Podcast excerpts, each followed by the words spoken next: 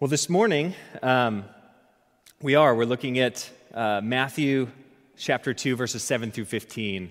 And as was mentioned in our confession, we are quick to worship many different things besides our King, besides our Creator. And maybe you're experiencing this now, just coming off the end of a Christmas season. Uh, maybe it's all the festivities of Christmas, the lights, or the, the special food that you get to eat, or even the gifts, right? We, we become enamored with little things. Um, our kids are now at the, the age where it's fun to buy them gifts because we can use those gifts as well. Um, so our son got a, a, toy drone for Christmas, and I think I've been enjoying that just as much as, as he has. Um, but we get distracted so easily.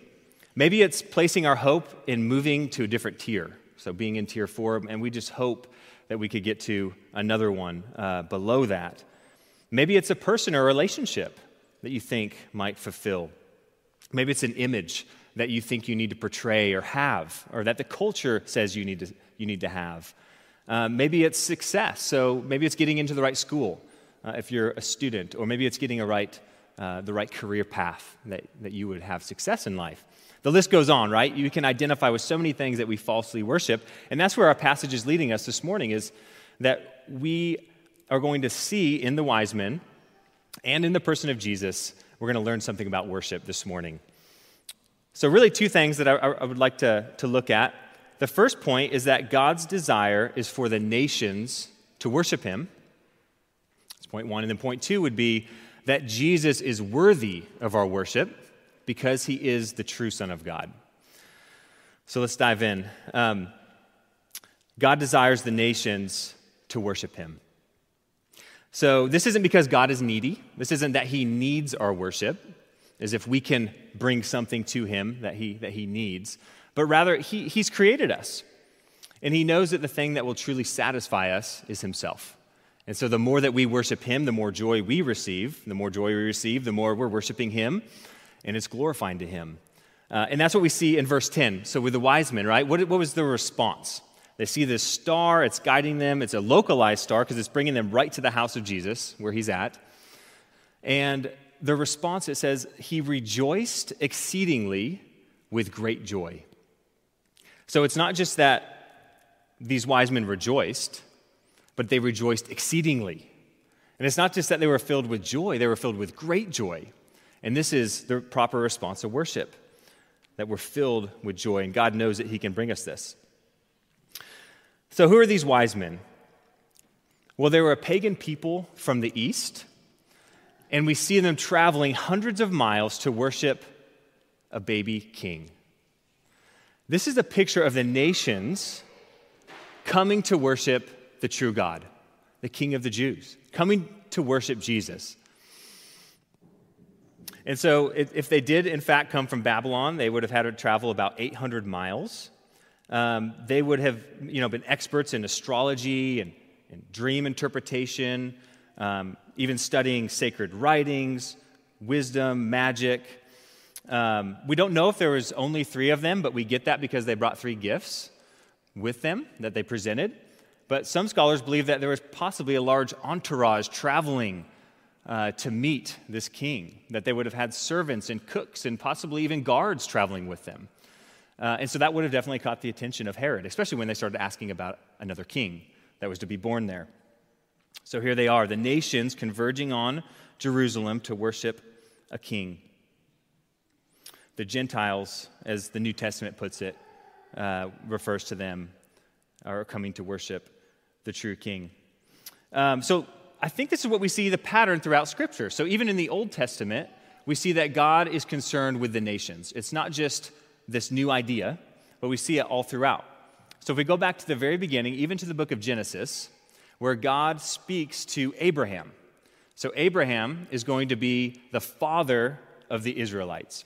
And he, he goes to Abraham, he says, I'm going to make you and your descendants into a great nation for the purpose of being a blessing to all peoples.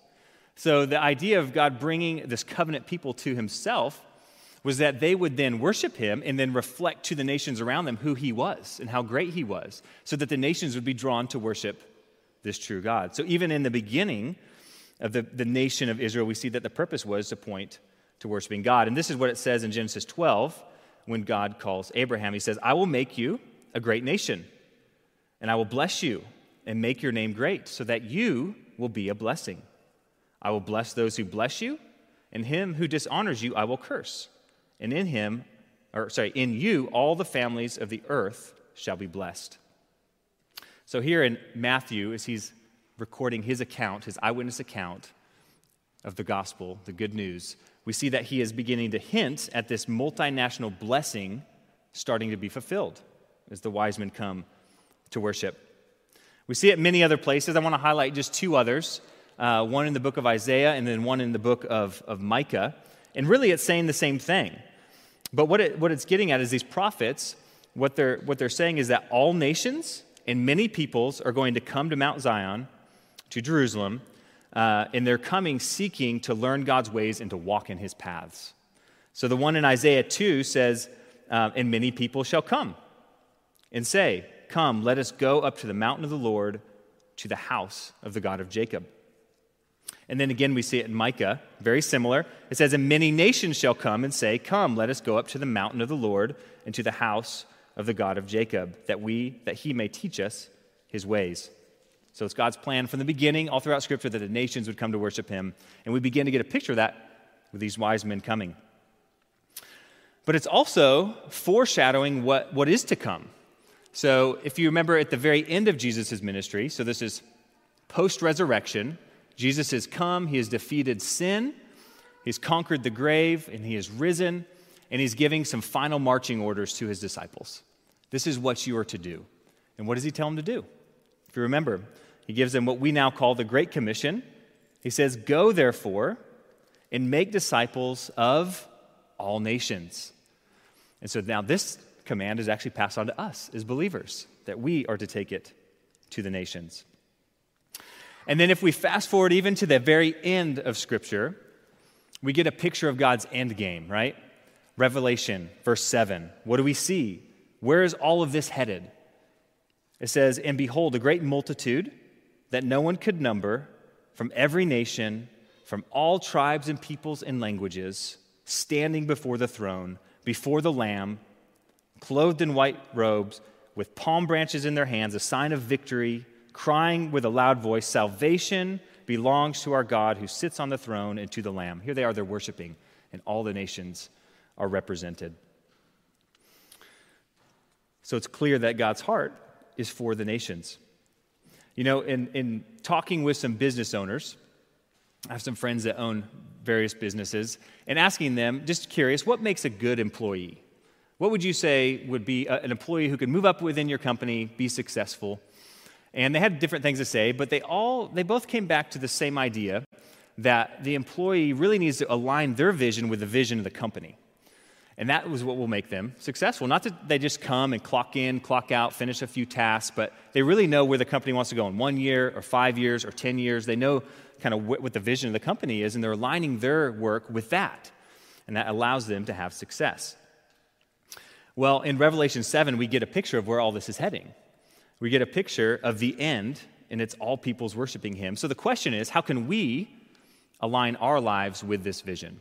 How can this impact our day to day and come in line with what God's vision is um, for the world?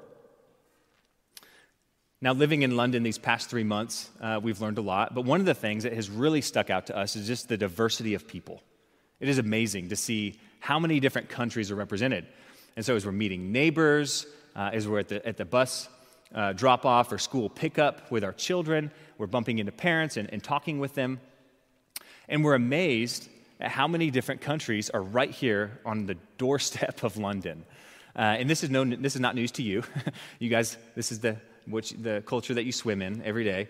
But for us, it's been eye opening. And as we're, our kids are coming home from school and they're telling us, you know, who are your friends? And tell us some of your friends. They're, they're saying names that we've never even heard of before because they're from countries that we've never been to before.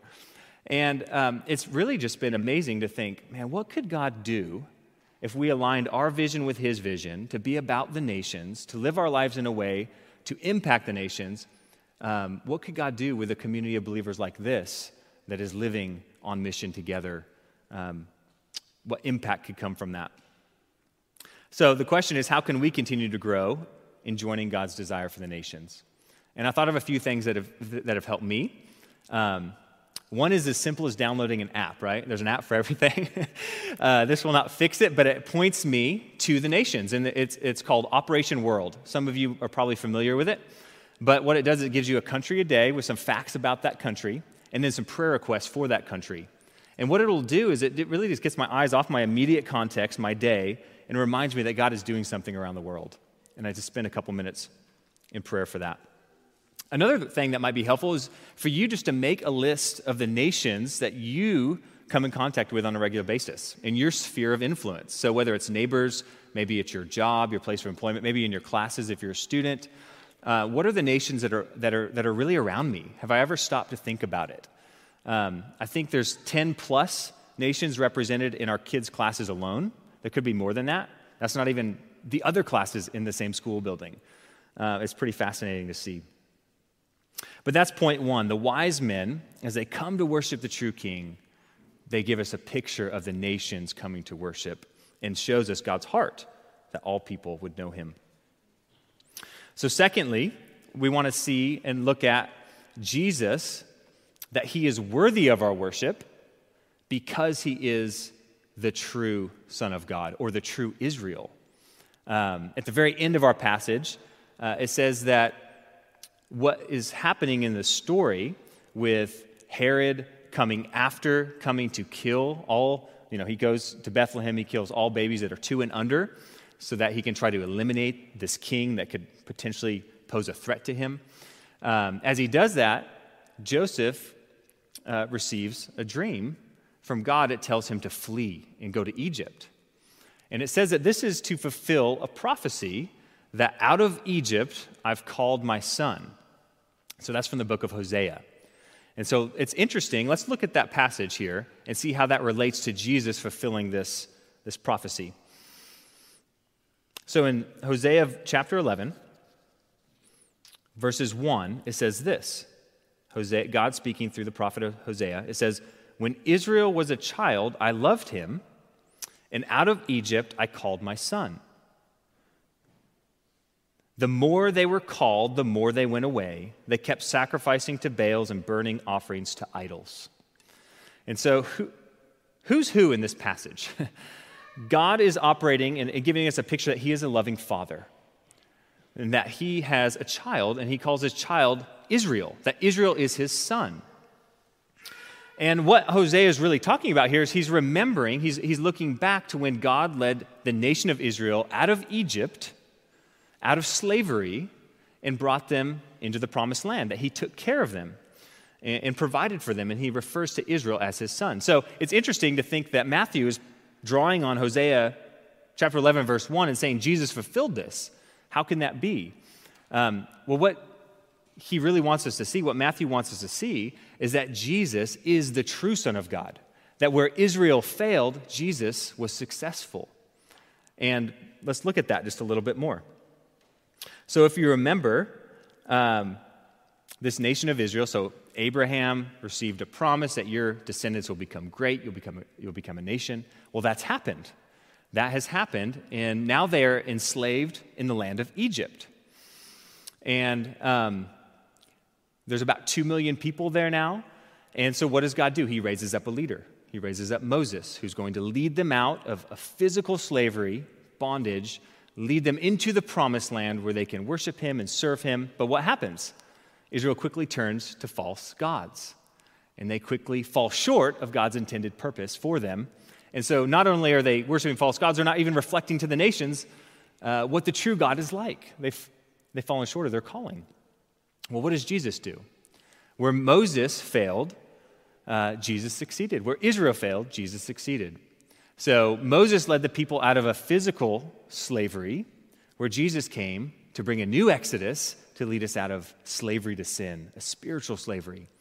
And where Moses was going to lead them into the promised land, and the people eventually got there, Moses could not enter because of his own sin. But Jesus came to lead us, believers, into a promised land where he will bring heaven down to earth, rule for all eternity at the right hand of the Father. So Jesus is the true Son of God the one who came out of Egypt and came in to bring deliverance, a new exodus for the people. So Jesus is worthy of our worship because he succeeds where Israel failed, and he succeeds where we fail, right? We need someone who can come and do what we are unable to do on our own. Just a, a couple years ago at our house back in the States, uh, our bedroom was on the second floor, and I began to notice a water spot starting to form on our ceiling. So, water's getting in. It's right around with a chimney. There's an exposed chimney that goes up through the room. And uh, like any good DIYer, if you're, if you're like me, you go to the local hardware store and you get some roofing tar and you're going to fix it.